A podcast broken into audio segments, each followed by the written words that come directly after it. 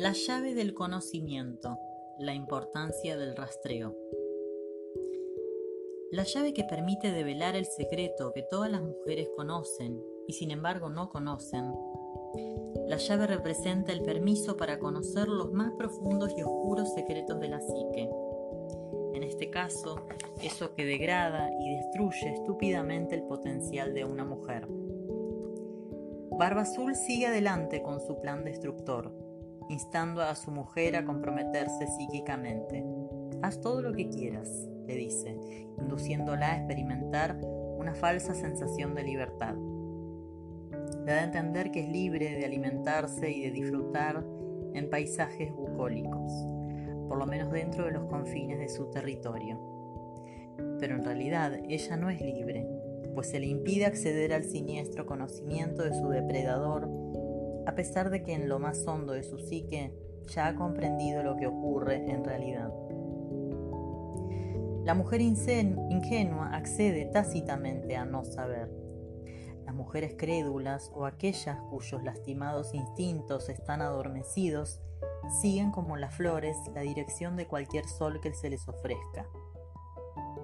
La mujer ingenua o lastimada se deja arrastrar fácilmente por las promesas de comodidad de alegre diversión o de distintos placeres, tanto si son promesas de una posición social más elevada a los ojos de su familia y de sus iguales, como si son promesas de mayor seguridad, amor eterno, arriesgadas aventuras o sexo desenfrenado. Barba Azul prohíbe a su joven esposa utilizar la única llave capaz de conducirla a la conciencia. Prohibir a una mujer la utilización de la llave del conocimiento consciente de sí misma equivale a despojarla de su naturaleza intuitiva, de la innata curiosidad que la llevaría a descubrir lo que hay debajo y más allá de lo evidente. Y sin este conocimiento la mujer carece de la debida protección. Si decide obedecer la orden de Barba Azul de no utilizar la llave, opta por su muerte espiritual si decide abrir la puerta de la horrible estancia secreta, opta por la vida. En el cuento, sus hermanas van a visitarla y como cualquier persona en su lugar tuvieron curiosidad por saber. La esposa se lo dice alegremente, podemos hacer todo excepto una cosa. Las hermanas deciden convertir en un juego la tarea de descubrir a qué puerta corresponde la llavecita. Una vez más ponen de manifiesto un sano impulso de conocimiento consciente. Algunos pensadores psicológicos, entre ellos Freud, han interpretado los episodios del cuento de Barba Azul como castigos psicológicos a la curiosidad sexual femenina. En los comienzos de la formulación de la psicología clásica, la curiosidad femenina tenía una connotación más bien negativa mientras que los hombres que ponían de manifiesto esa misma característica eran calificados de investigadores. A las mujeres se las llamaba figonas, mientras que a los hombres se los llamaban inquisitivos. En realidad, la trivialización de la curiosidad de las mujeres, rebajada a molesto figoneo, niega la existencia de la perspicacia, las corazonadas y las intuiciones femeninas niega la existencia de todos sus sentidos e intenta atacar sus capacidades más fundamentales, la diferenciación y la determinación. Por consiguiente, teniendo en cuenta que las mujeres que aún no han abierto la puerta prohibida tienden a ser las mismas que caen directamente en brazos de barba azul. Es una casualidad que las hermanas mayores conserven intactos los instintos salvajes de la curiosidad ellas son las mujeres en la sombra de la psique de cada mujer. Ellas son quienes mediante discretos avisos la hacen estar alerta y la ayudan a comprender de nuevo lo que es importante para ella. El descubrimiento de la puertecita es importante, la desobediencia a la orden del depredador es importante y el descubrimiento de lo que tiene en particular aquella habitación es esencial. Durante siglos, las puertas han sido de piedra y de madera. En algunas culturas se creía que la puerta conservaba el espíritu de la piedra o de la madera, por lo que estaba llamada a actuar de guardiana de la habitación. Hace mucho tiempo las tumbas tenían más puertas que las casas, y la sola imagen de la puerta significaba que en su interior había algo valioso desde el punto de vista espiritual o que dentro había algo que tenía que reprimir.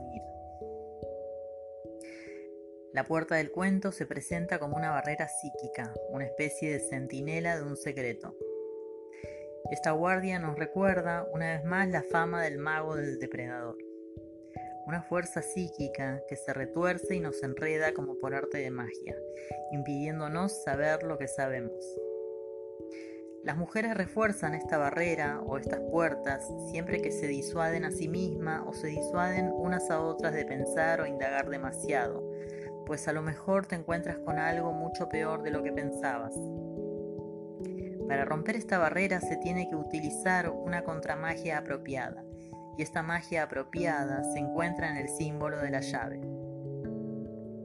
Formular la pregunta apropiada constituye la acción central de la transformación, no solo en los cuentos de hadas, sino también en el análisis y en la individuación. La pregunta clave da lugar a la germinación de la conciencia. La pregunta debidamente formulada siempre emana de una curiosidad esencial acerca de lo que hay detrás. Las preguntas son las llaves que permiten abrir las puertas secretas de la psique. Aunque las hermanas no saben qué tesoro o qué farsas hay al otro lado de la puerta, echan mano de sus buenos instintos y formulan la pregunta psicológica clave. ¿Dónde crees que está la puerta y qué había detrás de ella? Al llegar a este punto, la naturaleza ingenua empieza a madurar y a preguntar, ¿qué hay detrás de lo visible? ¿Cuál es la causa de esta sombra que se proyecta en la pared? La joven ingenua naturaleza empieza a comprender que si hay algo secreto, si hay una sombra de algo, si hay algo prohibido, es necesario verlo. Para desarrollar la conciencia hay que buscar lo que se oculta detrás de lo directamente observable el chirrido invisible, la oscura ventana, la puerta que llora, el rayo de luz bajo el alféizar de una ventana. Hay que indagar en esos misterios hasta descubrir la esencia de la cuestión. Tal como veremos más adelante, la capacidad permitirá a una mujer regresar a su naturaleza profunda, en la que todos sus pensamientos, sus sensaciones y sus acciones recibirán el apoyo que necesitan. El novio animal.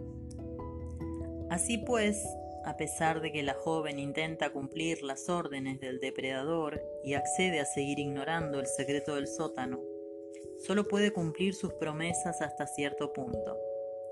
Al final inserta la llave, es decir, la pregunta, en la cerradura de la puerta y descubre la horrible carnicería en alguna parte de su vida profunda.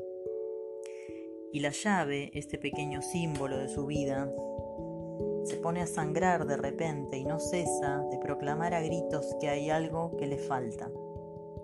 Una mujer puede tratar de ocultar las devastaciones de su vida, pero la pérdida de sangre, es decir, de su energía vital, no cesará hasta que identifique la verdadera condición del depredador y la reprima.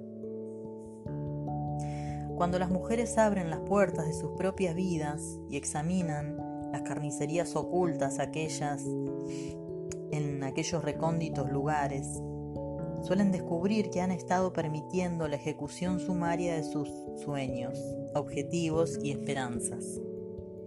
Y descubren también pensamientos, sentimientos y deseos que antaño eran atrayentes y prometedores, pero ahora están exagües. Tanto si estas esperanzas y estos sueños se refieren a un deseo de relación, como si se refieren a un deseo de logros, de éxitos o de posesión de una obra de arte, cuando alguien hace este horrible descubrimiento en su psique, podemos tener la certeza de que el depredador natural, a menudo simbolizado en los sueños como un novio animal, se ha estado dedicando a destruir metódicamente los más profundos deseos, inquietudes y aspiraciones de una mujer. En los cuentos de hadas, el personaje del novio animal es un tema común, que representa algo perverso disfrazado de algo benévolo. Este personaje u otro de carácter similar está siempre presente cuando una mujer experimenta unos presentimientos ingenuos acerca de algo o de alguien. Cuando una mujer intenta evitar los hechos de sus propias devastaciones, lo más probable es que sus sueños nocturnos le adviertan a gritos que despierte y pida socorro, o que huya, o que acabe con ello. A lo largo de los años, He visto muchos sueños femeninos en los que está presente la figura del novio animal o la sensación de que las cosas no son tan bonitas como parecen. Una mujer soñó con un hombre guapo y encantador, pero al bajar la vista vio que en su mano estaba empezando a salir y desarrollarse un trozo de lacerante alambre de púas. Otra mujer soñó que estaba ayudando a un anciano a cruzar la calle y que de pronto el anciano esbozaba una diabólica sonrisa y se disolvía en su brazo produciéndole una grave quemadura. Otra soñó que comía con un amigo desconocido cuyo tenedor volaba sobre la mesa y la hería de muerte.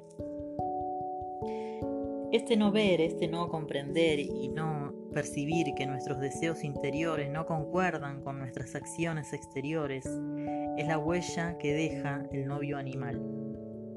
La presencia de este factor en la psique explica por qué razón las mujeres que dicen desear una relación hacen todo lo posible por sabotearla. Esta es la razón de que las mujeres que se fijan unos objetivos aquí, allí o donde sea, tal o cual momento, jamás cubren ni siquiera en la primera etapa del viaje o lo abandonan al primer obstáculo.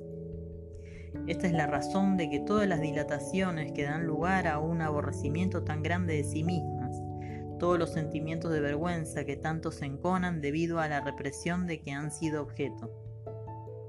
Todos los nuevos comienzos que tan necesarios resultan y todos los objetivos que hace tiempo hubieran tenido que alcanzarse jamás llegan a feliz término. Siempre se acecha y actúa el depredador. Todo descarrila, se derrumba, se decapita. El novio animal es un símbolo muy extendido en los cuentos de hadas y en general el relato se desarrolla según el siguiente esquema. Un extraño hombre corteja a una mujer que accede a convertirse en su novia, pero antes del día de la boda, ella sale a dar un paseo por el bosque, se extravía y al caer en la oscuridad, se encarama a un árbol para librarse de los depredadores. Mientras aguarda, que se haga de día, aparece su prometido con una alzada al hombro. Algo en su futuro esposo lo delata como no enteramente humano. A veces la extraña forma de un pie, su mano o su brazo, o el aspecto de su cabello, resulta decididamente chocante y lo delata. El hombre empieza a cavar una tumba bajo el árbol al que ella se ha encaramado mientras canta y musita que piensa matar a su futura esposa y enterrarla en aquella tumba. La tarea permanece escondida toda la noche y por la mañana, cuando su futuro esposo ya se ha ido, regresa corriendo a la casa. Informa de lo ocurrido a sus hermanos y a su padre y los hombres atacan por sorpresa al novio animal y lo matan. Se trata de un poderoso proceso arquetípico de la psique femenina, la mujer posee una percepción suficiente y aunque al principio accede a casarse con el depredador natural de la psique, al final consigue librarse de él, pues ve la verdad que se encierra en todo aquello y es capaz de afrontarla conscientemente y tomar medidas para resolver la cuestión. Y ahora viene el siguiente paso todavía más difícil, el de poder soportar lo que se ve, es decir, la propia autodestrucción y condición de muerta.